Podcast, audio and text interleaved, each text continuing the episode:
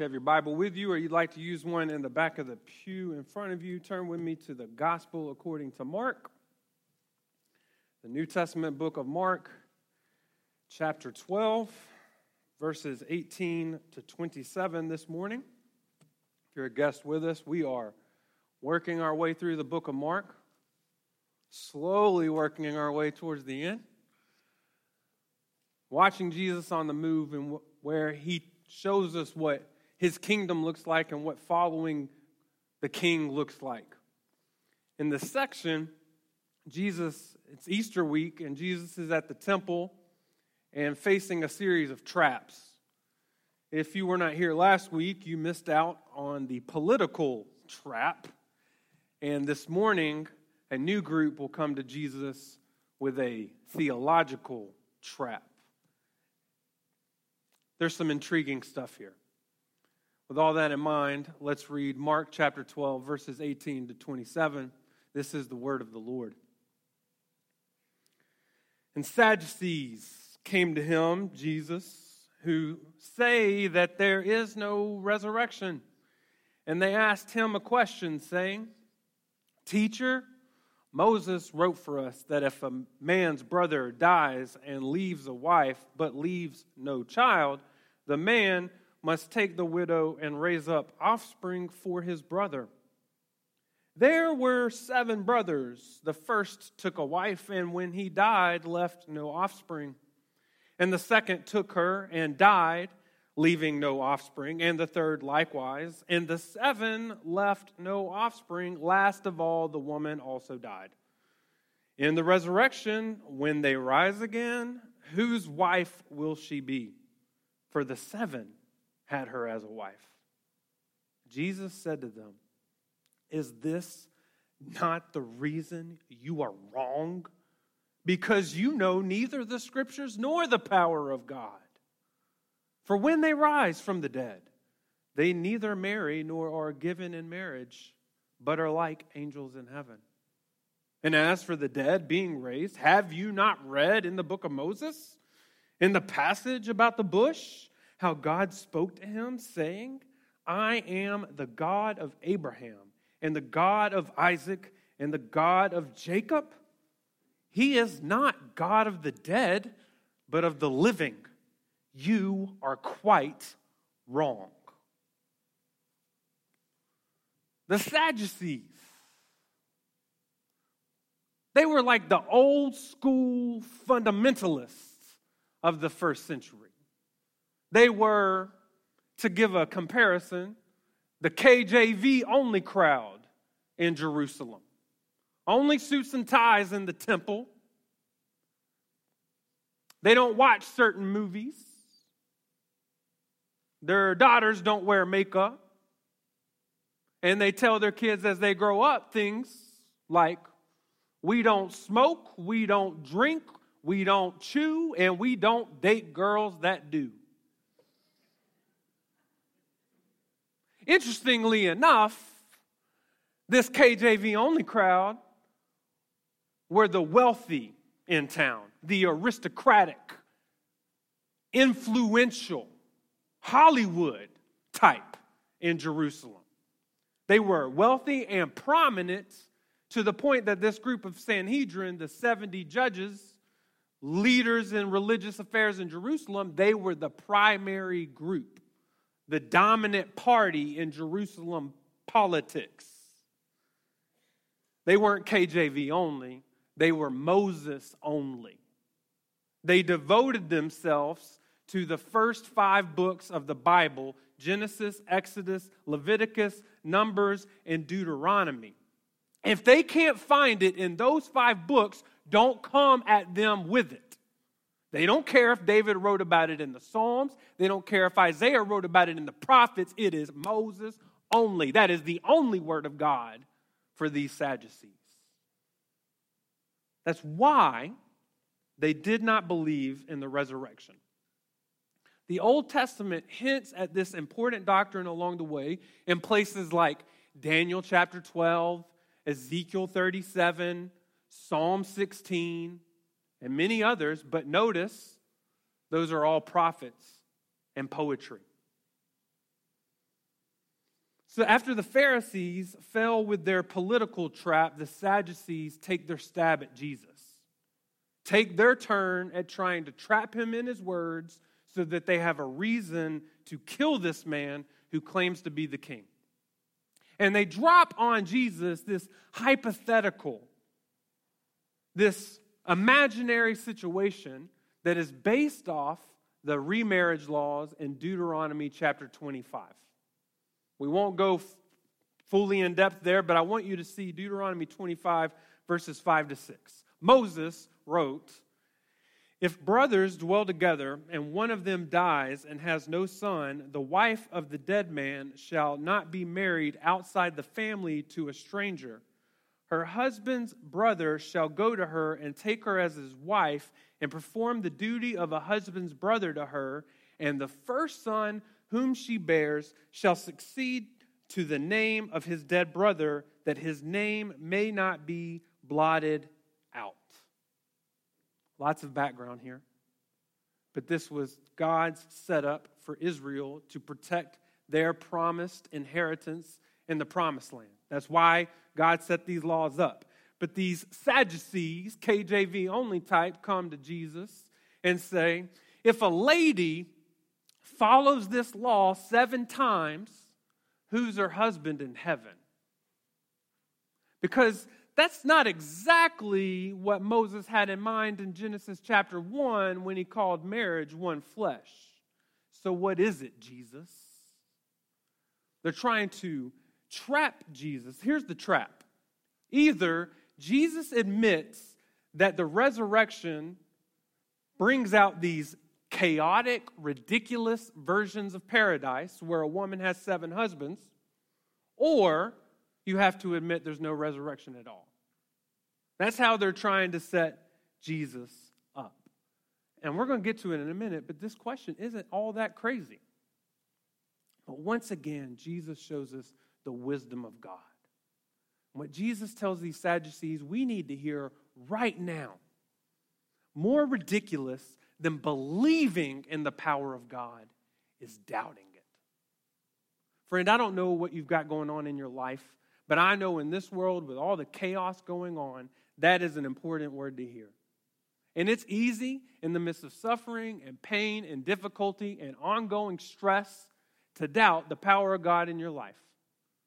But as Jesus is trying to show these Sadducees and trying to show us, the more ridiculous, that's more ridiculous than believing in the power of God. He has risen Christ from the dead. What can he not do in your life? Now, I want you to look at verse 24. We're going to do a little bit different this morning. We're going to get to some points later on, but let's start off looking at verse 24. Jesus goes straight to the problem. Jesus says to them, Is this not the reason you are wrong? He doesn't hold back. Because you know neither the scriptures nor the power of God. As James Edwards writes, this is like claiming Wall Street knows nothing about finance. Now, some of you might think that's true. But it's like saying ESPN doesn't know anything about sports, or that your English professor knows nothing about grammar, or that your doctor knows nothing about medicine. And again, some of you may be thinking that may be true. But for the Sadducees, their entire foundation was the law of God. That's who they were, was the book of Moses. They knew Genesis, Exodus, Leviticus, Numbers, and Deuteronomy better than anyone. They thought, more than the Pharisees or any other group, that they had guarded the good deposit entrusted to them. And Jesus says, You don't know Jack. What's he really saying? as he goes straight to their idol. Listen, Jesus is saying having head knowledge about Scripture is one thing, and having a heart change is another. You know, we could really, really see ourselves in the Sadducees in a lot of ways. And like them in this room, we got a big bank account of head knowledge. And we know Bible facts better than most of our neighbors and many other churchgoers. But, friend, how many of us have the power of God enough to see some heart change? That's what Jesus is after. John 17, verse 3, Jesus says, This is eternal life, that they know you, the only true God, and Jesus Christ, whom you have sent. Friend, let me share this fact with you. Church attendance and Bible trivia will not get you into heaven. Knowledge of God's word and good theology will not bring you into paradise. Jesus has said the way to life is Him, knowing the Son of God, united with Him in His death and His resurrection, raised to a new life. You must be born again. Have you had that power in your life? Is there an old you and a new you that not only you could claim, but your neighbors could see? Have you experienced that kind of resurrection? Friend, God has brought you here today to have that happen right now, if you haven't. Turn from your dead life in sin and put your trust in His real life and His resurrection, and He will raise you up with Him and give you a hope, not only today, but forever. But, brothers and sisters, once we have that, we are, we are responsible to do something with it. In Colossians 1, verse 10, Paul prays that we would walk in a manner worthy of the Lord, fully pleasing to Him, bearing fruit in every good work, and increasing in the knowledge of God. And so that's my goal this morning for everyone who says they are born again and has this resurrection hope that we would bear this kind of fruit and we would grow and we would increase in our knowledge to live for the Lord. And if you have the Spirit inside of you, I pray that's your goal too. So, what we're going to do with the rest of this passage is we're going to look at Jesus' really intriguing answer, and I'm going to walk through two levels of theology with you.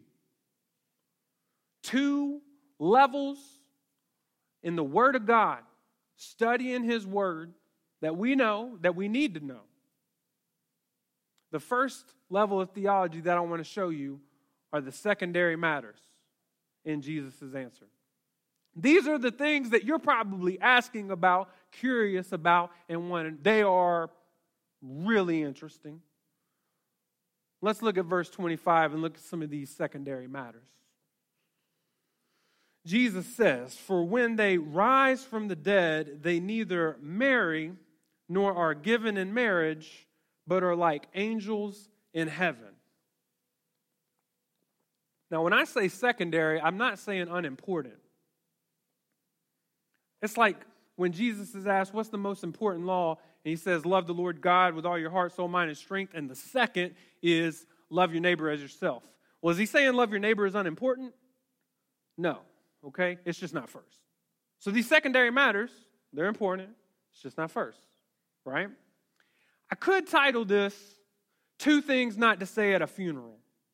And every single one of us needs this. But I'm going to say instead two biblical truths even the church needs to learn. Because with all our Bible trivia, somehow we've missed this. The first truth marriage should be for life, but it is not forever. Marriage should be for life. That's the way God intended it. But it is not forever. The question is not all that ridiculous. We know plenty of people who have remarried. I'm sure you have people in your family who have remarried. What happens when someone dies in our family? We look for comfort any place we can find it, right? It's one of the hardest things in the world to stand in line at a funeral and know what to say. I get that. And we say some messed up stuff if you think about it in terms of our theology. It's almost like we throw the resurrection out the door and just try to find something that'll stick and make us feel better in the moment. And when it comes to remarriage and marriage, we tend to say things like this Have you ever heard it? Have you ever said it? I know that your spouse is in heaven waiting for you. And one day, when it's your time to go, you're going to be with them forever.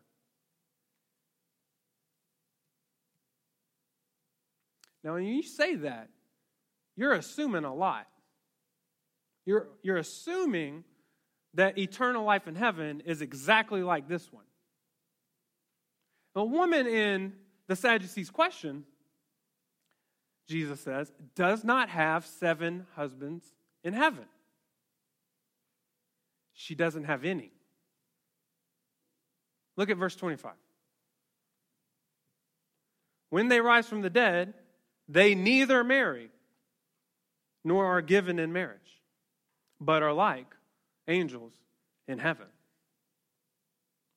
As Mark Strauss writes it, marriage is an institution given by God for the present world, for this reality.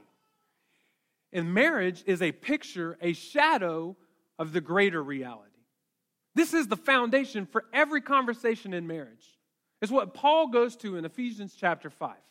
Verse 32 of Ephesians chapter 5, after he talks about husbands and wives and their roles in marriage, Paul says, This mystery, this eternal truth, is profound, and I'm saying that it refers to Christ and the church. Our marriage was given to us as a gospel pointer to the marriage between the Son of God and the people of God. Now, think about it when the resurrection happens, who are we with? Jesus. We're with our Creator, we're with our Messiah, we're with our husband forever. If you look in Revelation, it tells you that in the new kingdom, in the new heaven, the new earth, when, when God brings us with our, our Savior, there's no sun. Right? Why is there no sun?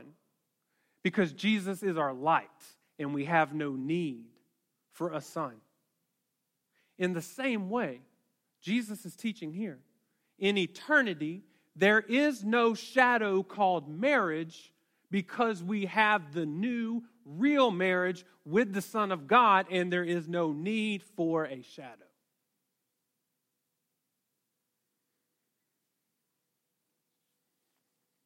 Revelation chapter 21, verses 2 and 4, John says, And I saw the holy city New Jerusalem coming down out of heaven from God, prepared as a bride adorned for her husband. And I heard a loud voice from the throne saying, Behold, the dwelling place of God is with man. He will dwell with them, and they will be his people, and God himself will be with them as their God. He will wipe away every tear from their eyes, and death shall be no more, neither shall there be mourning, nor crying, nor pain any more, for the former things have passed away. Now, how does this sit with you? Notice what John says in Revelation 21. I want to encourage you with this, and you might not find it encouraging. If this makes you sad, in heaven it won't, because there will be no tears. And listen, even the longest marriages today might last 70 years.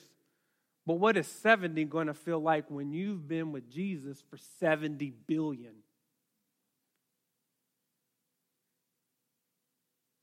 It's not even a drop in the ocean.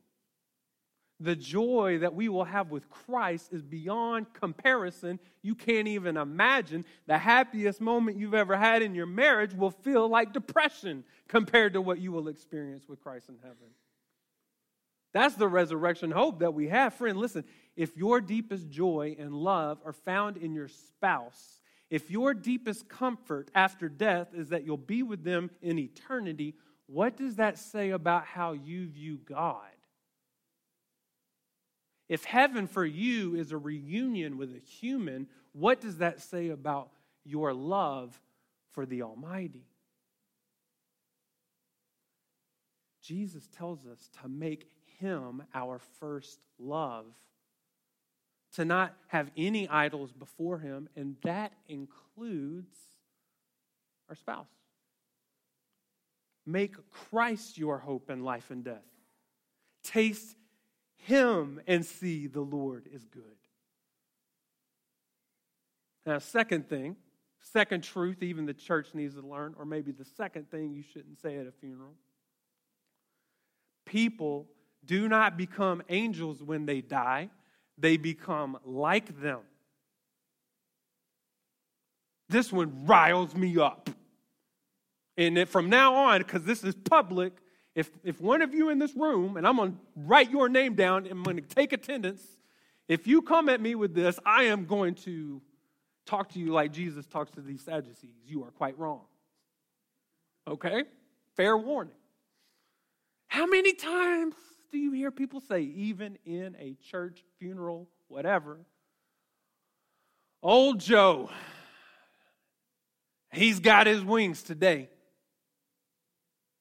We lost a brother, but God gained him an angel. Oh, no, he didn't. No, sir. No, sirree. Friends, let me tell you, let me help you out. That is disrespectful to Joe. You might be grasping for some kind of comfort, but you are disrespecting his name. Don't call him an angel. That's a man. Let me show you where I'm getting this. Bible backs me up. All right? I'm just trying to help y'all out on one of the hardest days of life, okay? That's pretty practical, right? Hebrews chapter 2, verse 16. Check it out. For surely it is not angels that God helps, but he helps the offspring of Abraham. You want me to translate that? God doesn't save or love a single angel. So when I die, don't call me one. God loves me. And God saved me. And God gives me resurrection hope. I'm going to have a resurrection glorified body and live with Him in the kingdom forever, and the angel's going to watch. Listen, you call somebody an angel, you are demoting them.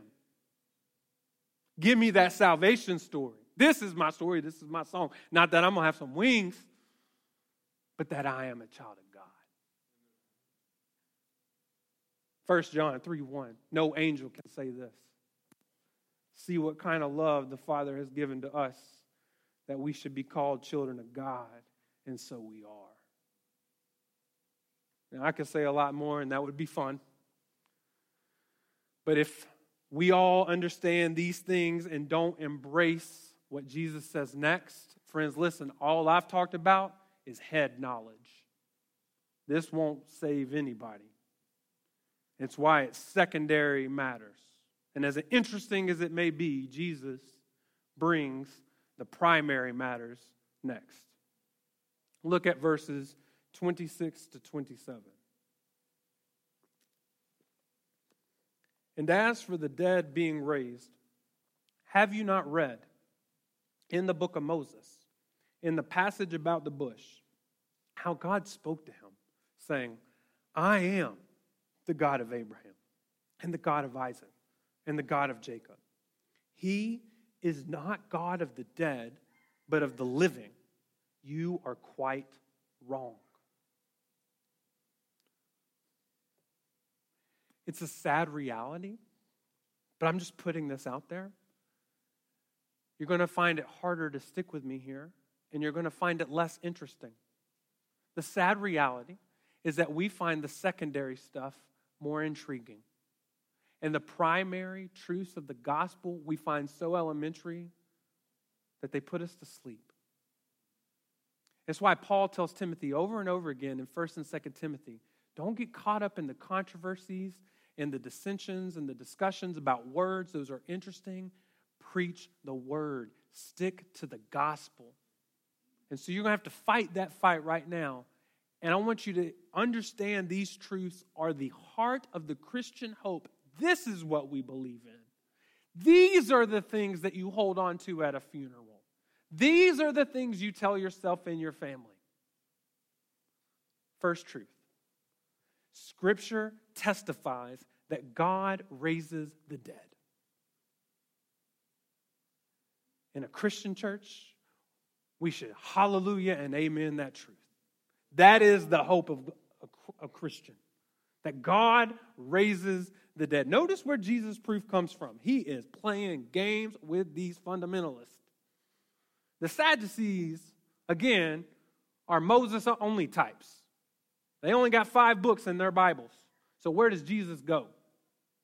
Exodus chapter 3, the book of Moses. God says, I am the God of Abraham and Isaac and Jacob. The reality, Jesus says, if there's no life after death, if there's no resurrection, then God's promises never came true to Abraham. Because they only came true later on, thousand plus years. God was a liar to Abraham, and God was a liar to Isaac, and God lied to Jacob when he made all these kinds of high sounding promises and then never came through when they died. If there is no resurrection. But Jesus says in John chapter 8, 56, Your father Abraham rejoiced that he would see my day. Abraham, not so dead, saw it and was glad. The Word of God, friends, continues to testify to this glorious truth. And in the midst of a dying world where there's death and despair, every turn you look, this is what we hold on to.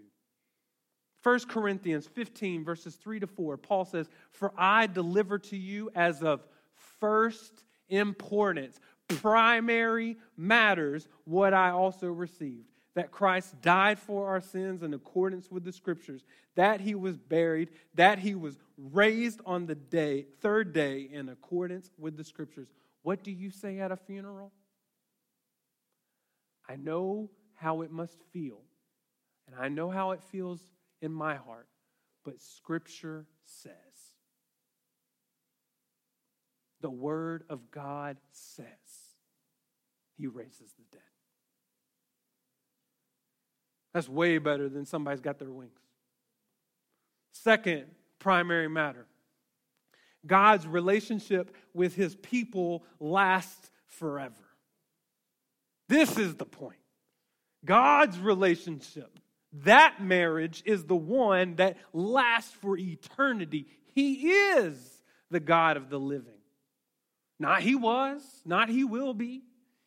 God is the God of, of the living. Unlike our earthly marriages, it's even in our weddings, God never says, till death do us part. I'm just going to step back for a minute and go back to where I was. If you don't like that whole marriage isn't forever thing, then why do we say that? Because it's true.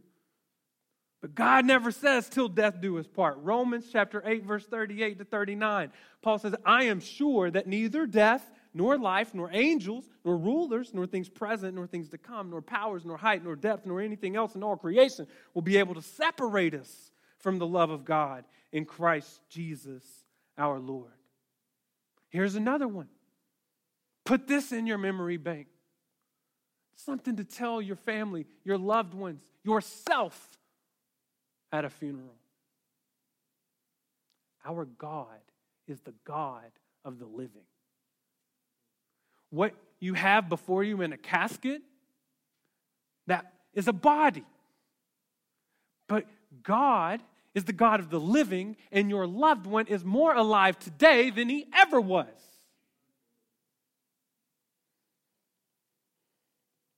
Paul says to depart is to be with Christ, and that is far better. It's not a sad thing for the believer.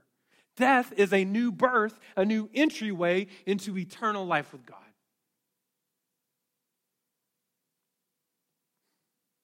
when we've been there 10,000 years, bright shining as the sun, we've no less days to sing God's praise than when we first begun. Because God's relationship is forever. Now, please hear me.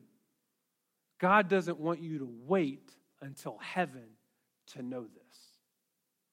God doesn't want you to wait until you meet Him in heaven to experience the resurrection. Brothers and sisters, children of God, the Word tells us that His resurrection power is available to you and me today. Not just after we die, but right now. The resurrection power that rose Jesus from the grave is available right this minute. And if we miss this, we are greatly mistaken. we wander around this world feeling like our sins and our burdens just have the hold over us and can defeat us, that we can't break it, we can't break the addiction, we can't break the habit. It just continues to bring us down. But God rose from the dead to give us a power over sin and the ability to bear fruit and live with resurrection power. Ephesians chapter 1, verse 15 to 20, Paul prays, For this reason, because I have heard of your faith in the Lord Jesus and your love toward all the saints, I do not cease to give thanks for you, remembering you in my prayers, that the God of our Lord Jesus Christ, the Father of glory, may give you the spirit of wisdom and of revelation in the knowledge of him, having the eyes of your hearts enlightened, that you may know, that you may know what is the hope to which he has called you what are the riches of his glorious inheritance in the saints? And what is the immeasurable greatness of his power toward us who believe? According to the working of his great might that he worked in Christ when he raised him from the dead and seated him at his right hand in the heavenly places. Paul said that power wasn't just an Easter story it is accessible to anyone who has the Holy Spirit living inside of him. Stop living like a dead man and live like a resurrected Christian. Romans 6, verse 11, Paul says, You also must consider yourselves dead to sin and alive to God in Christ Jesus. You came to church because you need something from the Lord, I'm assuming. Where do you need the power of God? Where do you need the resurrection might of Jesus Christ to show up in your life tomorrow? Listen, according to the authority of the Word of God, you have it. It isn't even something you need to pray for. What you need is to know that you have it and to walk in it. Do not doubt the power of God and come up with some silly hypothetical like these Sadducees and, and talk yourself into the, the idea that God cannot be powerful enough to meet the need in your life. That's ridiculous. Believe in the resurrected King. Believe in the power of the Holy Spirit to do what God wants to do in your life. The empty tomb proves that Jesus is faithful. It proves that his love endures forever.